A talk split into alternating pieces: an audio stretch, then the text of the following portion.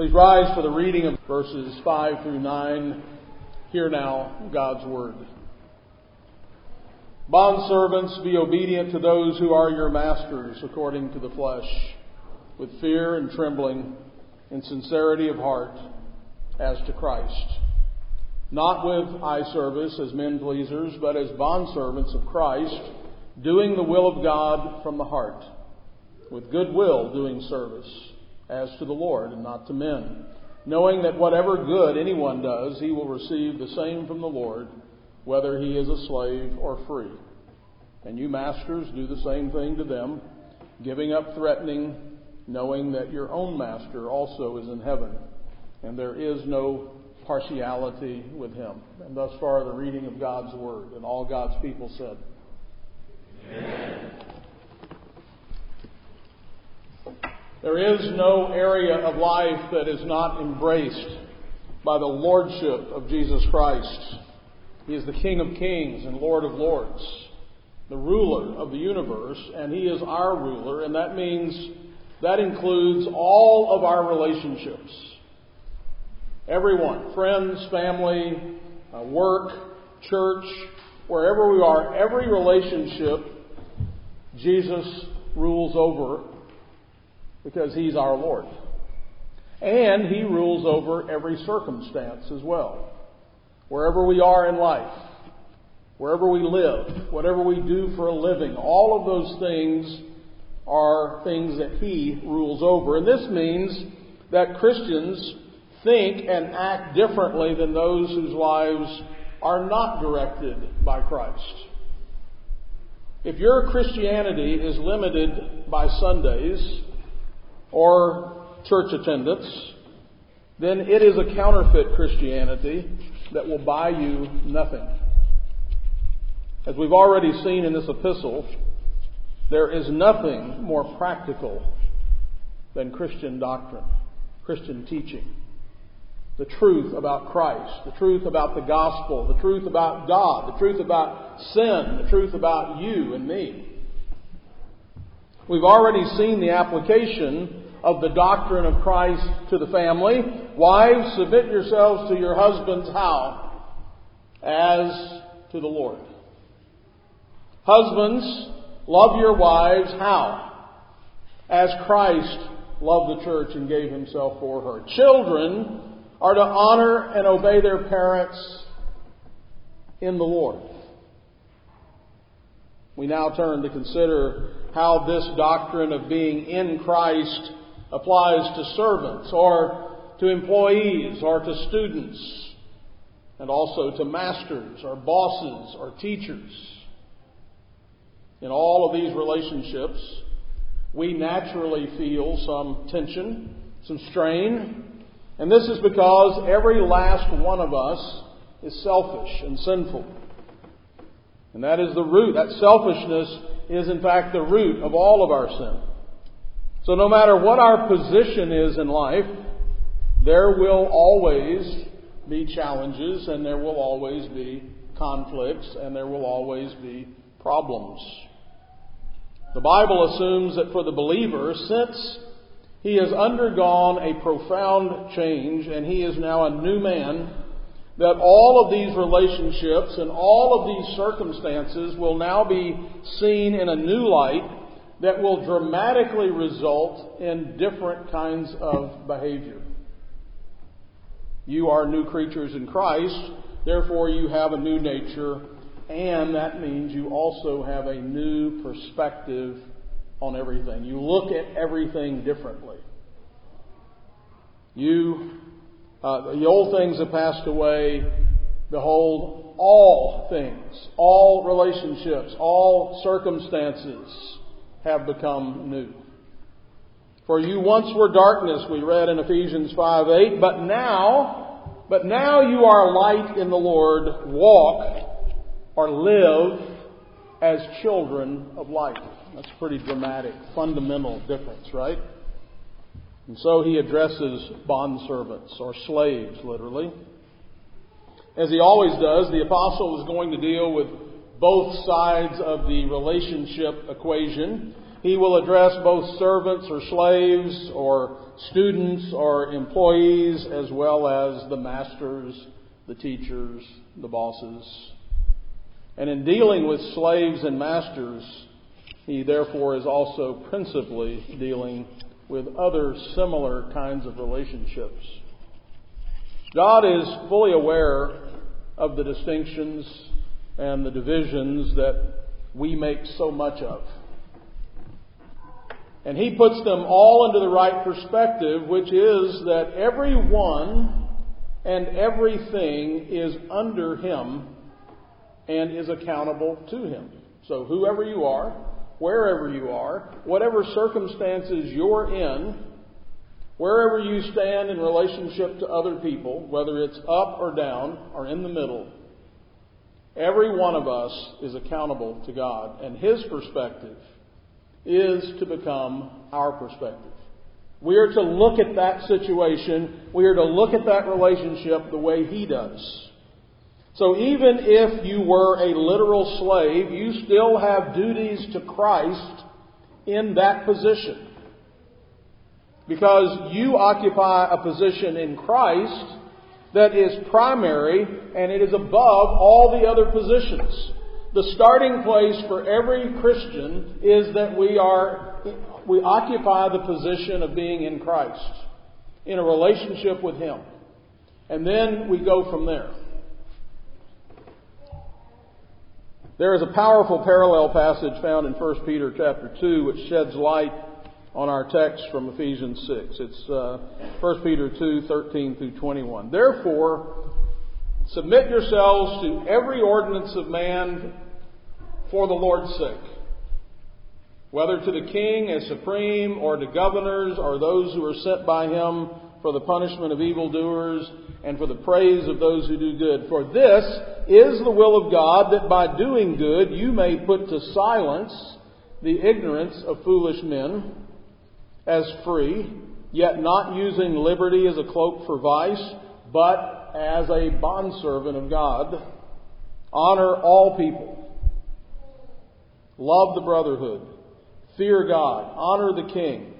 Servants, students, employees, be submissive to your masters with all fear or respect. Not only to the good and the gentle, but also to the harsh. For this is commendable if because of conscience toward God one endures grief, suffering wrongfully. For what credit is it if when you are beaten for your faults you take it patiently? But when you do good and suffer, if you take it patiently, this is commendable before God. For to you, for to this you were called, because Christ also suffers for us, leaving us an example that you should follow in his footsteps. We are to act like Christ because we are in Christ. As the Bible often does, it pushes us to apply its principles even in the most extreme circumstances. Our obligation is to please God toward those who have authority over us, and it extends, he says, not only to the good ones, not only to the gentle ones, but also, he says, to those that are harsh, unjust, unkind. These words were written to those who were subject to the cruel Emperor Nero. And the Bible, you see, is far more concerned with our relationship to God than it is with any of these other things. Now, that's not to say that other things are not important. It's that they're further down the list than our loving God with all our heart, soul, mind, and strength. And loving our neighbors. And even those two are in the right order. What's the first and greatest commandment? Love God. And there's a second one, and it is second, and that's to love your neighbor. In fact, the only way you can love your neighbor is to get the first one right. And so that's why it's so essential to get the priorities and to get things in the right order. And when we get things out of order, and especially when we put ourselves at the top of that list, And we make decisions about worship and we make decisions about relationships and we make decisions about how to work and all those things based upon our interests first rather than honoring Him first, things are going to begin to fall apart.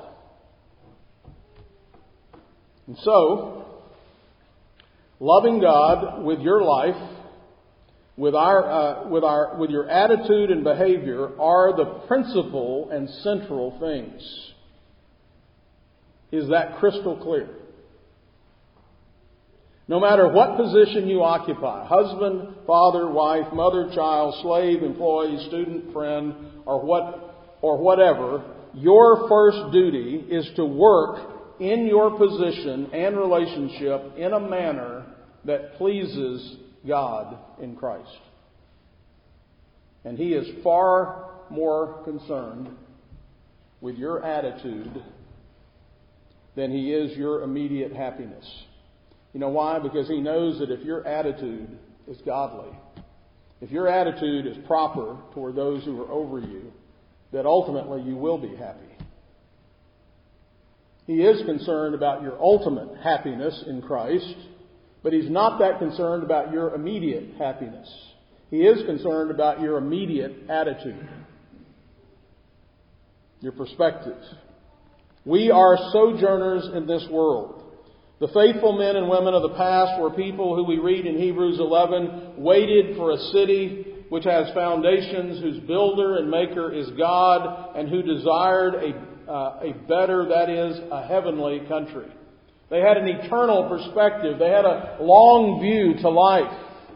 Not just today and this week and, and this moment, and I don't like this, but understanding that all of this is related to something much bigger, much longer lasting. And so too we are told. Colossians 3, 2 and 3, set your mind on the things above, not on the things of the earth. Why? For you died, and your life is hidden with Christ. As I said, this doesn't mean that things in this life are unimportant, but it does mean that we don't put the things in the world ahead of the world to come. As C.S. Lewis put it, this world is only shadows, the real world is yet to come. Perspective is everything when it comes to priorities, and man's chief priority is to glorify God wherever you are, whatever foxhole you're in. And so while we shouldn't neglect this world or go out of this world, we must, however, keep this world in its right and subordinate position.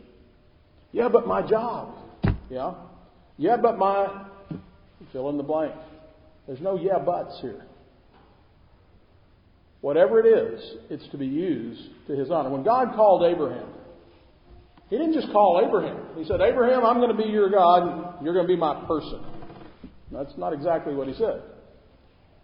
Abraham was his person, but there was something else. Abraham, I also have your family, your wife, your children, your servants, your land, your cows, I assume the cats and dogs, and anything else that's yours, Abraham, is now mine.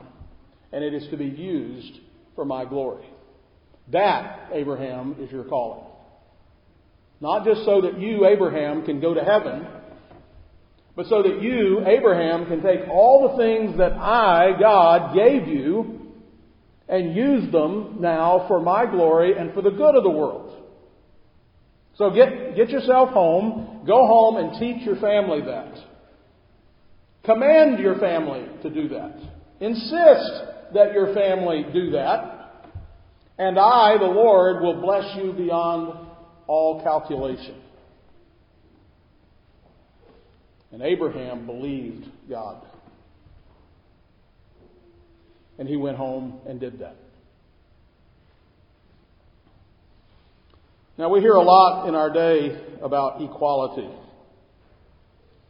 But like most subjects and political slogans, this one can be reduced to very simplistic terms, which blurs the lines. Of course, we are not equal in every way.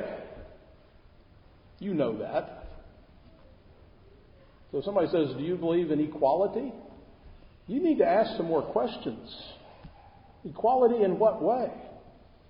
Now, that doesn't mean that we're not equal in some ways. We are equal as persons, but we do not occupy equal positions. We are equal persons. Why? Because we're all made in the image of God. We're His creatures. However, our positions in relation to God and to each other vary, and they usually change over time. Our text is addressing us as it pertains to our differing positions as superiors, inferiors, and equals.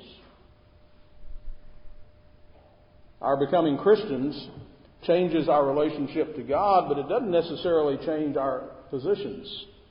For example, a slave would still be a slave, a child would still be a child, a student would be a student, a wife would still be a wife, and so forth and so on. What does change is that we have a new perspective and an attitude in those positions that reflects our new standing in Christ. And this is clearly stated in 1 Corinthians 7 20 through 24 very explicitly. So now you've been converted. Now you become a Christian. Now what? Let each one remain in the same calling in which he was called. Stay put. Were you called while a slave? Do not be concerned about it. And then he says, but if you can be made free, use it. Go for it. If you can. For he who is called in the Lord while a slave is the Lord's freedman. Likewise, he who is called while free is Christ's slave. You were bought at a price. Do not become slaves of men. Brethren, let each one remain with God in the state in which he was called. In other words, your first obligation as a Christian is to submit to God's providence and to get happy about it in that place and in that position that He put you in. And if you can lawfully change that for the better, then go for it. And if not, then get busy representing Christ in it.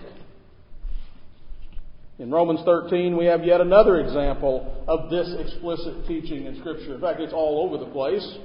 Let every soul be subject to the governing authorities. For there is no authority except from God, and the authorities that exist are appointed by God.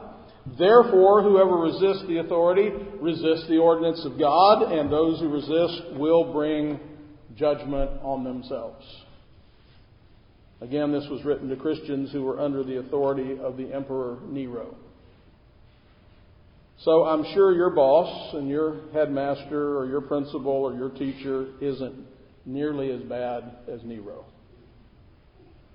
Of course, if someone is asking you or requiring you to sin against God, then you will have to take your stand against them and you will have to face the consequences. So, for example, when the apostles were ordered by the authorities not to teach any more in the name of Jesus, Peter and the other apostles answered in Acts 5:29, "We must obey God rather than man." And this is what many Christian martyrs have done. But short of that, short of you being told to sin against God, you are called to perform your duties and not just perform them, you are called to perform them in a certain way that is distinctively Christian. So, first, I want you to think about where God has put you and who He has placed over you. Who are the people that occupy superior positions over you? Got one or two or three or four in your head? So let me say this. You might be a better person than they are. You might be smarter, prettier, funnier, and more musically talented than they are. They might be mean, incompetent, stupid, prejudiced, and sing off pitch. So, what does God now require of you? How can you please God in this situation? Let me read verse 5 through 8 again of our text. To set, now we're going to go through this and see exactly what he says about that circumstance. Bondservants, be obedient to those who are your masters according to the flesh, with fear and trembling and sincerity of heart, as to Christ, not with eye service as men pleasers, but as bondservants of Christ, doing the will of God from the heart, with good will doing service as to the Lord and not to men, knowing that whatever good anyone does, he will receive the same from the Lord, whether he is a slave or free. So, number one, first, obedient to those who are your masters. In other words, you start with doing whatever they tell you to do. Pretty simple. That's what obedience is. Somebody who's the boss of you tells you what to do, and you do it. Outward conformity to the rules, all of them, all the time. That's it. Every last one, all the time. You know, I don't like that. You protest. I and a lot of other people think this rule is stupid or it's bad for the company. My boss is a jerk. He's an idiot. Well, we're going to address him next week, but right now, God is talking about what your job is, and your job is to obey. And God's your boss and his boss too. And so that means this no end runs, no playing around the edges, straight up the middle obedience. That's number one. Second, boy, the Bible is pesky. With fear and trembling in sincerity of heart. Man, now this is going to get hard. I don't only have to obey, I have to do it like this.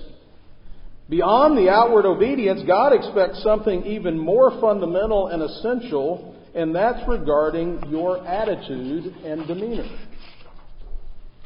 This isn't to be resentful obedience with eyebrows down and a scowl on your face and a stomp of the foot. Okay, I'll do it.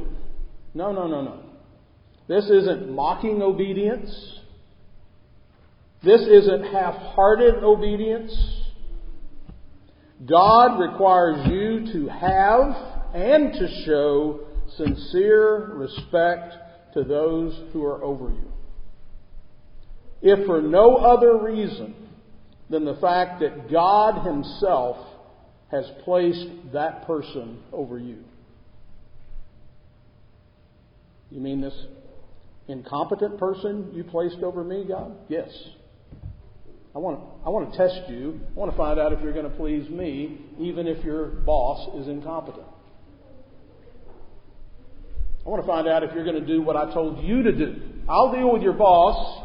You deal with you.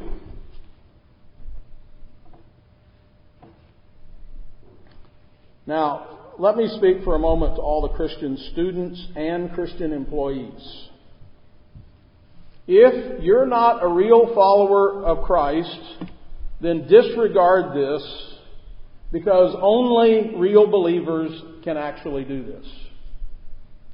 So if you're not really serious about following Christ, you can say, okay, he's not talking to me because I'm not going to do it anyway because I can't do it. But if you're a follower of Christ, if you're a Christian, God expects you to go to school or to work with the best attitude, even under difficult circumstances, and to allow that good attitude to be seen in the way that you obey your teachers or your boss. And he expects that of you even if none of the other students or none of the other employees are doing it. But wait. The Bible isn't quite through with this point. It's going to go to a third requirement. And it says that this good attitude is not simply done with eye service as men pleasers. So he's going to dig down even deeper. God doesn't say to just put on a show when the boss or the teacher is looking, but when their back is turned or during recess, then you can go and gripe and complain. He doesn't say work hard when someone's watching and then goof off when they're not. In other words, you can be a hypocrite. You can turn this on and off as it suits you. Quick, here comes the boss. Here comes the teacher. Shh. You are not called to minimum performance. This is completely incompatible with a genuine Christian attitude. Dr. Lloyd Jones makes this further observation. This means, among other things, that it is the business of the servant, the man who is employed, irrespective of who may employ him, to give himself utterly to his task and to his master while he is doing it. His time is not his own, it is his master's time. The money he handles is not his, it is his master's. Everything connected with his work is his master's. In other words, I would say that a Christian is disobeying the apostles' injunction if, during his master's time, and when he ought to be doing his master's work, he is directing his attention to any other interest. Now, the real motivation for all this all this hard, sincere obedience and diligent work is spelled out plainly and repeatedly in this text. And this is why I said if you're not a true follower of Jesus, you can't do this. But if you are, you must. And here's why. I'm going to give you, four times in this short little text in three verses. It says, As to Christ, do this as though you were doing it to Christ. Verse 5. Verse 6, you are a bondservant of Christ. That's, that's to be your frame of reference. I'm serving Christ when I'm obeying my boss. Verse 6 again, doing the will of God from the heart. God's already said this is His will for you to do this. Now you do it from the heart. And then verse 7, with goodwill, doing service, how? As to the Lord.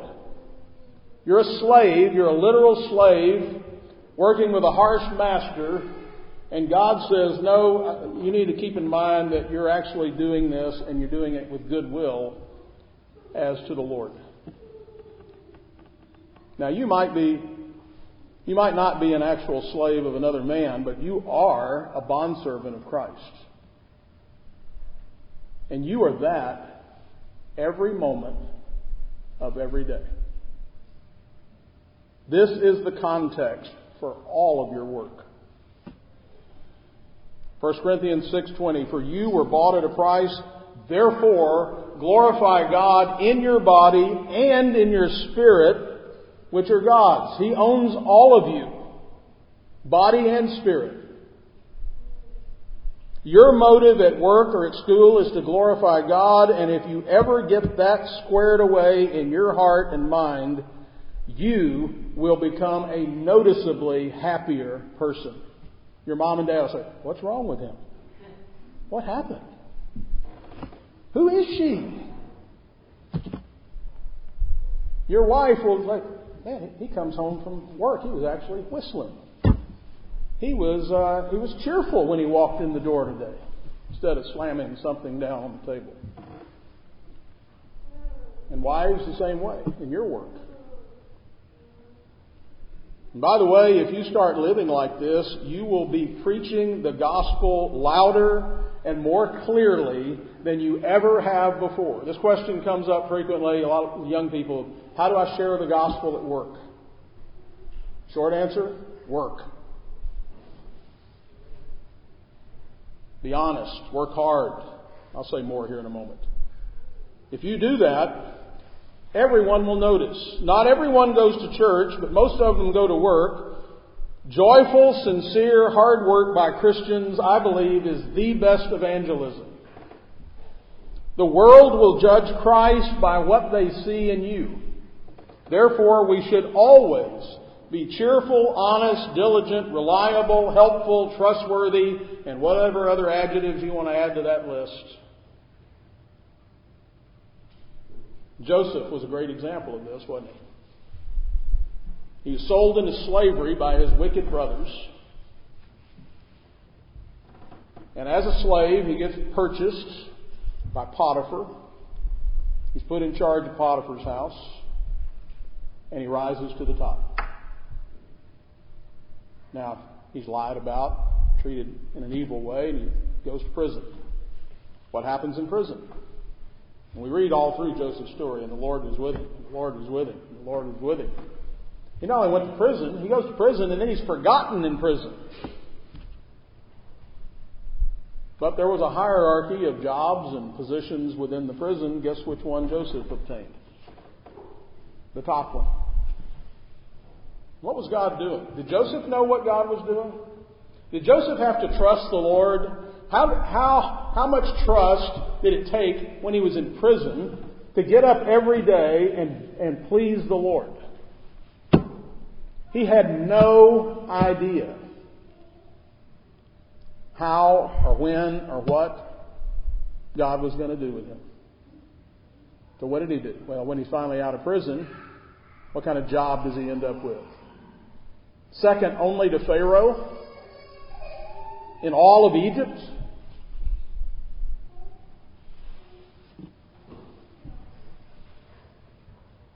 Wherever he went, he found favor in God's eyes. You ought to be one of your teacher's favorites. You know why? Because you're cheerful and you have a good attitude and you work hard. Teachers, y'all like that? You like students like that? They're pretty easy to like, right?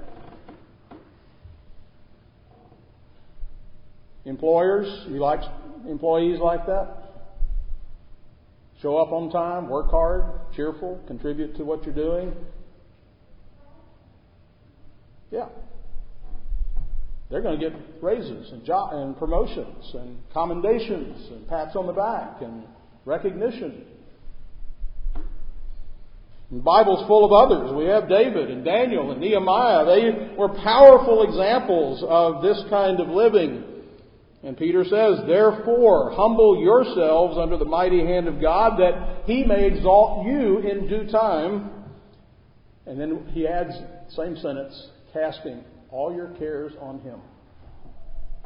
Because he cares for you. Say, Lord, this isn't fair. Lord, this is hard. Lord, I don't like this. Lord, this is stupid. Lord, whatever you're putting up with at work or school. And say, you know what? The Lord said, cast all that on him. Just give it to Him. Pray about it. Hand it to Him. Cast your care on Him because He cares for you. He'll take care of it. He'll take care of you. Everything we do is to be done unto the Lord as to Christ. Martin Luther discovered in his, uh, he discovered this in spite of the fact that he had been taught that if a man really wanted to serve God, he had to separate himself from the world and so he became a monk. But he found no satisfaction there. Among the many new things that he came to see was the fact that when a servant girl sweeps a room, she too can be working for God. Counting beads was not very satisfactory. We don't need to become monks or hermits in order to be Christians, and you sure don't have to be a preacher. But here is what you do have to do whatever your hand finds to do, do it with all your might. People are watching you all the time. You know how I know? Because you're watching people all the time, aren't you? How many times have you seen or heard someone do something, good or bad, and they never knew that you saw it? They never knew you heard that. Perhaps they didn't see you seeing them. Perhaps they didn't recognize you, and thus their guard was down. No doubt you have also been uh, both both pleasantly and unpleasantly surprised by what you observed, pleased or disappointed in the person. Well, it works the other way as well. You too are seen far more than you might think, and you are always seen by God. I love the children's catechism. Can you see God? The answer no, but He always sees me. And like you, these other people also remember what they observe, oftentimes for many years. I'll never forget the time that I heard him say, I'll never forget the time that I saw her. You see, we're sometimes tempted to join in with whatever crowd we're with, away from the church people or your parents. You can be yourself, right? Or sometimes we simply think we're alone. But we're never alone. We're always church people. Because we are the church. We are the body of Christ. And we, we're always connected to Him and to His people. At school and at work, you represent Christ and His people. It's not just the eyes of Texas that are upon you. But more importantly, Proverbs 15:3, the eyes of the Lord are in every place, keeping watch on the evil and the good. Let's pray.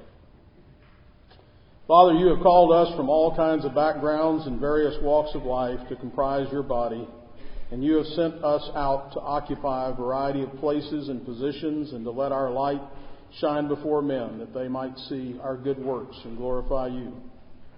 Help us to be faithful in every little thing. I pray for the students who labor under teachers and administrators. Help them to be joyful, respectful, and sincere for Christ's sake. Give them resolve to live in Christ and to walk in the Spirit each day. Help them to transform their places into little outposts of the kingdom of God. And for every employee, I pray for Christ honoring gratitude about their work and their bosses. Help them to be thankful and to rejoice in and for all things. And may they be exemplary workers so that others will see Christ in them in whose name we pray. Amen. As we come to the Lord's table, we come to remember who Christ is and what He has done. You've heard me say this over and over, and I'm going to say it a million more times because we keep forgetting. But we also come to remember who we are in Him and why we're here. And that is that we're here to represent Him to the world do you truly believe that? Do you trust him? Do you have faith? Hebrews 11:6 says that without faith it is impossible to please him, for he who comes to God must believe that he is and that he is the rewarder of those who diligently seek him. Our text in Ephesians 6:8 says that we know something we know that whatever good anyone does, he will receive the same from the Lord, whether he is a slave or free. Even if no one else notices you, no one else notices how hard you work, your diligence, no one else notices joyful work at school or on the job, this verse tells us that God is watching. He sees. He rewards. That's the way the world works. There aren't really any accidents. And so today, as you come to the table again, I ask you to believe Him and to make a fresh commitment to own your position in Christ as His bondservants and purpose to go forth and be a new kind of student or employee so that he will see you so that he might bless you and use you for his glory and for the good of others. So would you do that today as we come to the Lord's table? Our Heavenly Father, we offer up our united praises at the footstool of your divine majesty. We thank you that you preserved us during the night and raised us up again to see the light of another morning. And now that we are about to return again to our ordinary duties and calls in life, after a day spent in your immediate worship and service, enable us to go forth with an earnest desire to live in Christ under the influence of your heavenly grace. May it be a blessing to us and to those around us that we have spent a day in corporate communion with you and your people. May our minds continue on the things above, and may we fulfill our duties in our various positions with fidelity. As little children, we have all come to your table, Father. And as, and as we have renewed covenant with you, may we serve in this coming week with humility and reliance, laying aside all envy, covetousness, and jealousy knowing that we are supplied by the riches of your grace in Christ Jesus, that we have been completely forgiven and cleansed, that we start anew.